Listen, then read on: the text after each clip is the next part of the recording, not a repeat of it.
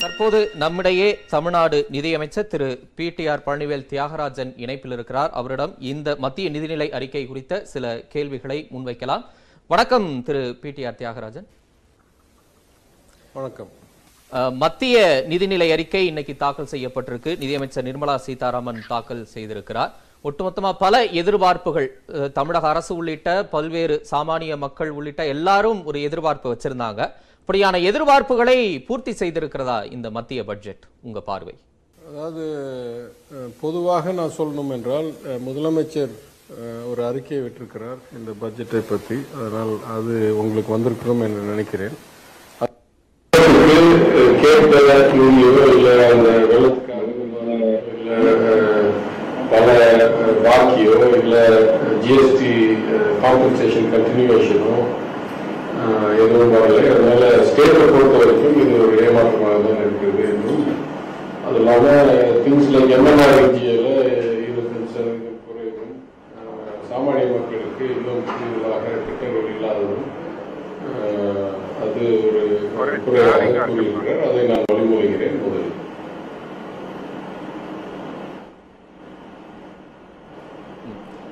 ஒட்டுமொத்தமா இந்த பட்ஜெட்ல பாராட்டக்கூடிய அல்லது எதிர்க்கக்கூடிய அம்சங்கள்னு நீங்க எந்தெந்த அம்சங்களை எல்லாம் பாக்குறீங்க திரு தியாகராஜ்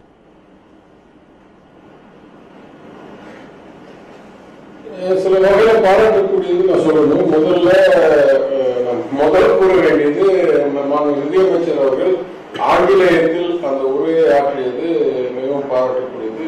உதாரணத்துக்கு எனக்கு முழுமையாக புரிந்தது. அது இல்லை என்றால் எனக்கு ஒரு அளவுக்கு தான் நிதி புரியும்.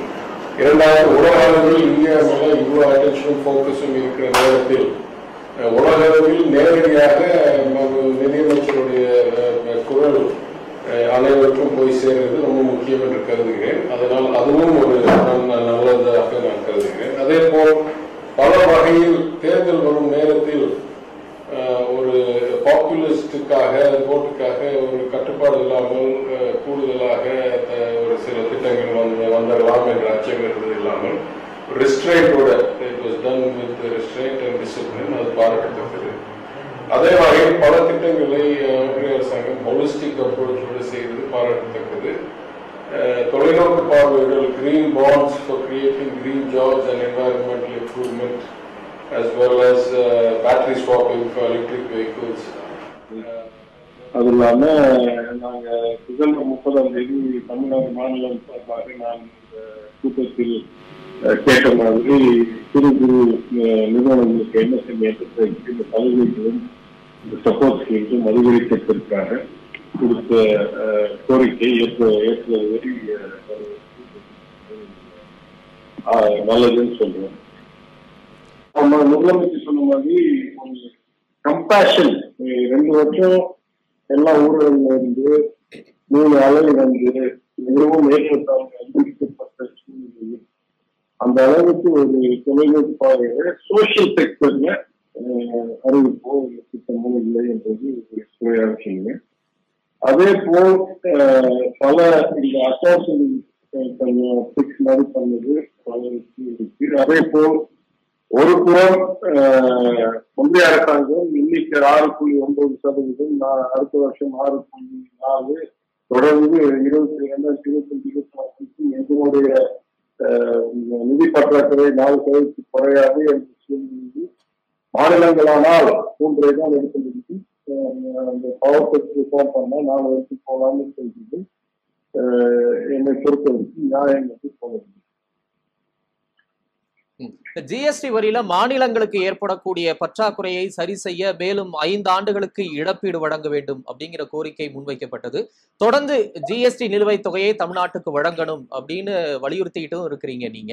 இப்ப அத குறித்த எந்த ஒரு அறிவிப்பும் இதுல இல்லை அப்படிங்கிற பார்வையும் வருது. இப்ப மாநில நிதியமைச்சரா அதை எப்படி நீங்க பாக்குறீங்க அதாவது எனக்கும் தெரியல பலருக்கும் தெரியல. எந்த அளவுக்கு இது ஒன்றிய அரசாங்கம் தனிப்பட்ட முறையில் அறிவிச்சிருக்கு இந்த அளவுக்கு ஜிஎஸ்டி கவுன்சில் மூலமாக அறிவிச்சிருக்கு தெரியவில்லை.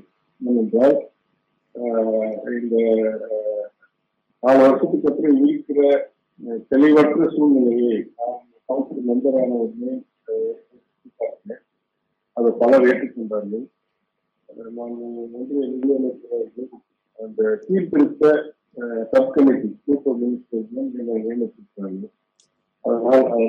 மாற்றங்கள் கொண்டு வர தேவையான அந்த பட்ஜெட்ல இன்னைக்கு பட்ஜெட் மூலமா பண்ணிக்கலாம் பண்ணாதது ஒரு ஏமாற்றமாக தான் நான் இந்த ஜிஎஸ்டி வரி வசூல் நல்லா வந்திருக்கு. அதாவது ஜனவரி மாசம் இதுவரை இல்லாத அளவுக்கு ஒரு லட்சத்தி நாற்பதாயிரம் கோடி வசூலாகியிருக்கு அப்படின்னு இன்னைக்கு பெருமிதமா நாடாளுமன்றத்துல மத்திய நிதியமைச்சர் அறிவிச்சிருக்கிறாங்க. இந்த சூழல்ல மாநிலங்களுக்கான வரி பகிர்வு எப்படி இருக்கு? அவர் நாடாளுமன்றத்தில் பேசிய அந்த பேச்சை எப்படி பார்க்குறீங்க?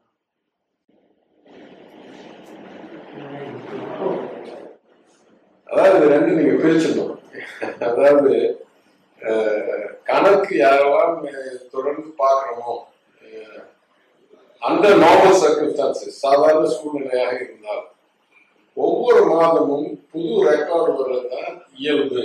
ஏன்னா எக்கானமியும் குரோ ஆயிட்டு இருக்கு மக்கள் தொகையும் குரோ ஆயிட்டு வளர்ந்துட்டு இருக்கு பணமும் வீக்கமாயிட்டே இருக்கு. Inflation is driving the value of money down therefore rupee increase போன வருஷம் பார்த்தீங்கன்னா கிட்டத்தட்ட பதினஞ்சு சதவீதம் அதிகரிச்சிருக்கு வரி வருமானம்லாம்.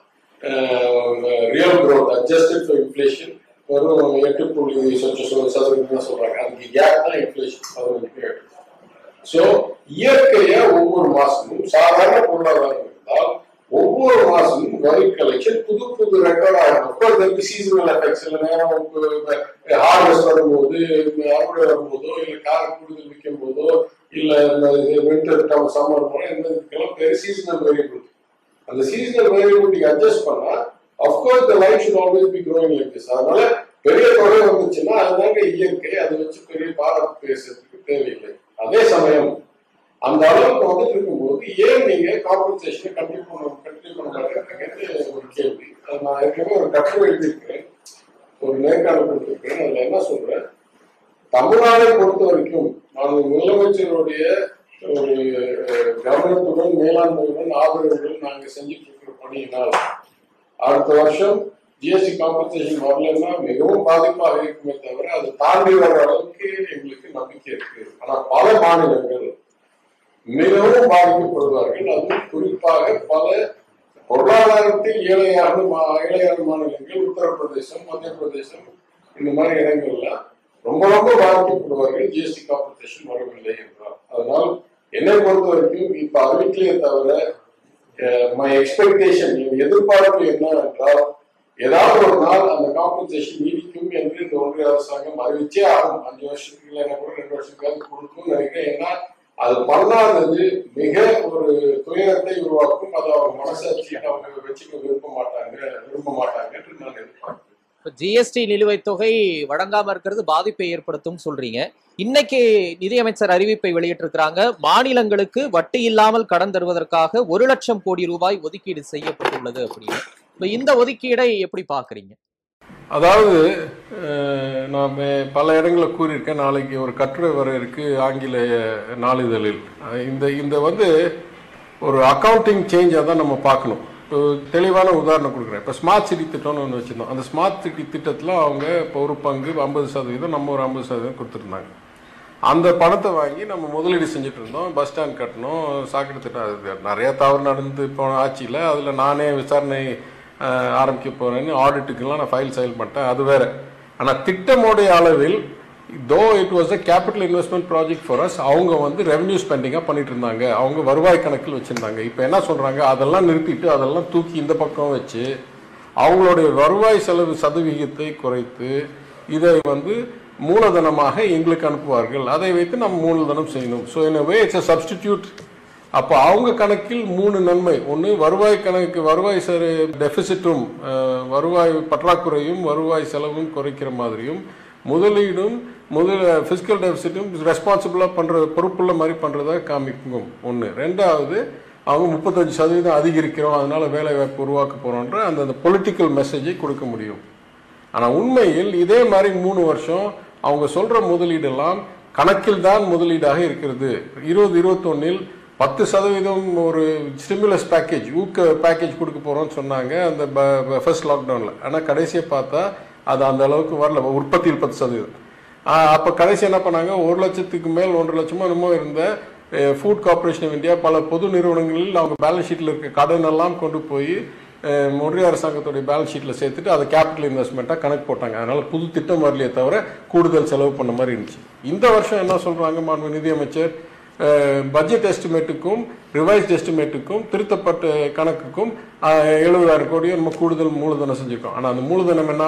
கிட்டத்தட்ட அறுபதாயிரம் கோடி. ஏர் இந்தியாவுடைய கடனை பேங்க்கில் செலுத்தி கட்டி விற்கிறதுக்கு வ- தனியாருக்கு போகிறதுக்கு ஏற்பாடு செஞ்சிருக்கோம் அப்போ கூடுதல் ரோடும் வரல போர்ட்டும் வரல ஹாஸ்பிட்டலும் வரல ஃபேக்ட்ரியும் வரல.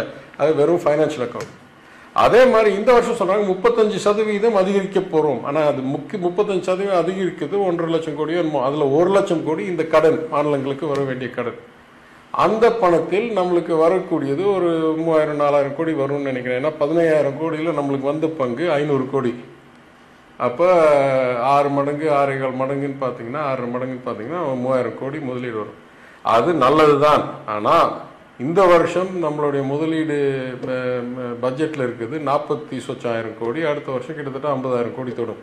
அப்போ அந்த மூவாயிரம் கோடினால நம்ம பெரிய மாற்றத்தையும் கொண்டாட போகிறது இல்லை அஃப்கோர்ஸ் நம்மளுக்கு அது வர்றது. ஆனால் அந்த வேறு ஸ்கீமில் அது கட் பண்ணிடுவாங்க. அதனால் அந்த கிராண்ட்ஸ் அண்ட் ஸ்கீமில் குறைச்சிக்கிட்டு மூலதனமாக நம்மளுக்கு அனுப்புவாங்க இப்போ ஒரே நாடு ஒரே பத்திரப்பதிவு திட்டத்தில் முதலமைச்சர் விமர்சன பார்வையை முன் வச்சிருக்கிறார் மாநில உரிமையை பறிக்கக்கூடிய ஒரு செயலாக இது இருக்கும்னு. இந்த ஒரே நாடு ஒரே பத்திரப்பதிவு திட்ட அறிவிப்பை எப்படி பார்க்குறீங்க? முதலில் சாத்தியமில்லை என்று கூறுவேன். அது சப்ஜெக்ட் சட்டமைப்பின் அடிப்படையில் பத்திரப்பதிவு ஸ்டேட் சப்ஜெக்ட் மாநில ச- துறை. அது இல்லாமல் மாநிலத்துக்கு மாநிலம் வேறு நிறைய வேறுபாடு இருக்குது லேண்ட் கிளாசிஃபிகேஷன் நிலத்தை எப்படி வேற்றுமது பார்க்குறோம். எது என்ன மாதிரி புறம்போக்கு என்ன மாதிரி இப்போ டைட்டில் இது அதுன்னு. அது இல்லாமல் ரெஜிஸ்ட்ரேஷன் ரேட் வேரியாது ரெஜிஸ்ட்ரேஷன் கன்செஷன்ஸ் கொடுக்குறது வேரியாது. அது இல்லாமல் வேலிடேஷன் என்ன ஆதார ஆதாரங்களை வைத்து பண்ண முடியும்னு வேரியாது. இது அடிப்படையாக நான் சொல்ல வேண்டியது இந்த துறை மிகவும் சீர்திருத்தத்துக்கு கெஞ்சி கொண்டு இருக்கிற துறை. இது ஆங்கிலேயர் காலத்துலேருந்தே இது இருக்கிற பிரச்சனை. ஏன்னா அவங்களுக்கு வந்து வருமானம் தான் முக்கியம். அவங்களுக்கு வந்து ஓனர்ஷிப் முக்கியம் இல்லை. அதனால் இந்த லேண்ட் மேனேஜ்மெண்ட் சிஸ்டமே ஒரு தவறான சிஸ்டம் வெவ்வேறு இடத்துல வெவ்வேறு தகவல் இருக்குது அடங்கல்ல என்னமோ இருக்குது ஏ ரெஜிஸ்டரில் என்னமோ இருக்குது பட்டால என்னமோ இருக்குது இதெல்லாம் அடிப்படையாக திருத்தணும். இதை நாங்கள் அறிந்ததனால் முதலமைச்சர் அறிந்ததனால் வந்த உடனே முதல் செஷன்லேயே பட்ஜெட் செஷன்லேயே ஒரு புது சட்டத்தை கொண்டாந்தோம். இந்த மாதிரி நிறைய தவறு நடக்குது. இதை திருத்துவதற்கு ஒன்று தவறான பதிவை ஐஜி ரெஜிஸ்ட்ரேஷனே திருத்த முடியும் ரிவர்ஸ் பண்ண முடியும் என்றும் யாரெல்லாம் இதில் கை வச்சிருக்காங்களோ அரசாங்க ஊழியர்கள் உட்பட்டு இவங்களுக்கு கிரிமினல் ப்ராசிக்யூஷன் எடுக்க முடியும் என்ற சட்டத்தை கொண்டாந்து திருத்தலாம் என்று நினைத்தோம். அந்த சட்டம் முழுமையாக நிறைவேறி டெல்லிக்கு போய் இன்னும் ஜனாதிபதி ஒப்புதல் பெறாமல் ஆறு மாதம் அங்கே ஃபைல் சுற்றிக்கிட்டே இருக்குது இது என்ன ஜனநாயகம்? இது என்ன கூட்டாட்சி முறை? ஒரு மனதாக கிட்டத்தட்ட அன்னைக்கு அவங்க இல்லைன்னு நினைக்கிறேன் இதில். அதனால் நிறைவேற்றப்பட்ட சட்டத்தை அன்னைக்கு வெளிநடப்பு செஞ்சுட்டாங்கன்னு நினைக்கிறேன் எதிர்கட்சி. ஆனால் ஒரு நிறைவேற்றப்பட்ட சட்டத்தை இன்னும் அமல்படுத்துறதுக்கு அதிகாரம் கொடுக்கலன்னா இது என்ன மாதிரி நியாயம்? அப்போ ஒவ்வொரு மாவட்டத்திலையும் இத்தனை பிரச்சனை இருக்கிற துறையில் திடீரென்று ஒரு நாள் ஒரு நாடு ஒரு பத்திரம்னா இதெல்லாம் நடக்கிற காரியமாக அடுத்த பல ஆண்டுகளில் நான் கருதவில்லை. சரி இந்த நிதிநிலை அறிக்கையில நிறைவேற்ற முடியாத விஷயங்களை குறிப்பிட்டிருக்கிறதா சொல்றீங்க. ஆனா கால் நூற்றாண்டுக்கான வளர்ச்சியை இலக்காக கொண்ட பட்ஜெட் அப்படின்னு நிதியமைச்சர் திரு திருமதி நிர்மலா சீதாராமன் சொல்றாங்க. அடுத்த நூறாண்டுக்கான பட்ஜெட் அப்படின்னு பிரதமர் நரேந்திர மோடி பெருமிதமா சொல்றார். அதற்கான அம்சங்கள் இதுல இல்லைன்னு விமர்சன பார்வைகள் வருது. ஆனா அவங்க நம்பிக்கையா சொல்றாங்களே அந்த நம்பிக்கையை எப்படி பாக்குறீங்க? எனக்கு புரியலங்க. இருபத்தஞ்சு அதாவது சட்டமைப்புப்படி பட்ஜெட் வந்து அடுத்த வருஷத்துக்கான வரவு செலவு திட்டத்தை குறிக்கிறது. அதுக்கு தான் அதற்கு ஸ்கோப் அதோடைய உருவம். அதனால தான் முன் முன்னாள் முதலமைச்சர் அம்மையார் அவர்கள் அவங்க தொலைநோக்கு பார்வை திட்டம் இருபது இருபத்தி மூணு என்ற ஒரு திட்டத்தை கொண்டாந்தாங்க. அப்போ பத்து வருஷத்தை பற்றி பட்ஜெட்டில் பேச முடியாது. தொலைநோக்கு பார்வை திட்டம் வேணுன்றது கொண்டாந்தாங்க. அதே மாதிரி நம்ம முதலமைச்சர் சொல்லியிருக்கார் பார்ட் ஒன் ட்ரில்லியன் பத்து வருஷத்தில் Tamil Nadu one trillion dollar economy ஆகணும்னா அது எப்படி போய் சேர போகிறோம் அடைய போகிறோம் என்று ஒரு டீட்டெயில்டு அறிக்கை ஒன்று உருவாக்க போகிறோம்னு அப்போ பத்து வருஷத்துக்கே எங்களுக்கு வந்து தனி அறிக்கை தேவைப்படுது. ஏன்னா பட்ஜெட்டில் வந்து ஒரு வருஷத்துக்கு தான் பேச முடியும்னா எனக்கு புரியல. அடுத்த இருபத்தஞ்சி வருஷத்துக்கும் அதுக்கப்புறம் நூறு வருஷத்துக்கும் எப்படிலாம் ஒரு ஒரு வருஷம் வரவு செலவு திட்டத்தில் எப்படி பேச முடியும்னு எனக்கு புரியவில்லை. சரி நிறைவாக ஒரே ஒரு கேள்வி. ஒட்டுமொத்தமாக இந்த நிதிநிலை அறிக்கைக்கு நீங்கள் ஒரு பொருளாதார வல்லுநர் நிபுணரும் கூட ஒட்டுமொத்தமாக இந்த நிதிநிலை அறிக்கைக்கு பத்துக்கு எவ்வளவு மதிப்பெண் நீங்கள் வழங்குவீங்க?